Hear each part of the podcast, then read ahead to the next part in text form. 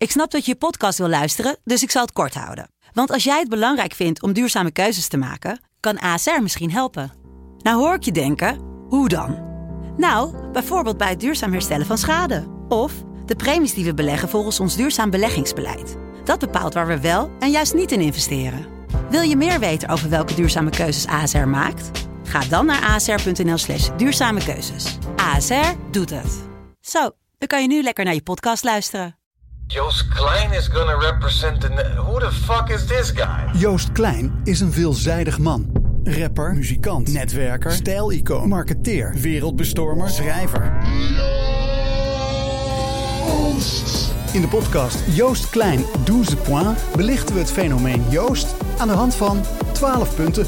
Joost Klein, doe de point. Joost de Klein 12 points. als metroman. Een moeder plaatste een foto op Twitter van een jongen met een indrukwekkende vlecht op zijn hoofd. Het onderschrift luidde: Mijn metroman van 11. Wij, ouders, staan erbij en kijken ernaar.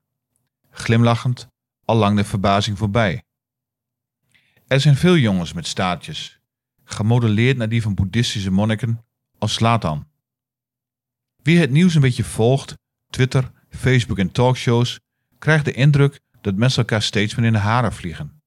Tussen zwart en wit, arm en rijk, stad en land, man en vrouw, mens en dier, westerling en oosterling, christen en moslim, op bijna elk vlak worden verschillen benadrukt, muren opgetrokken.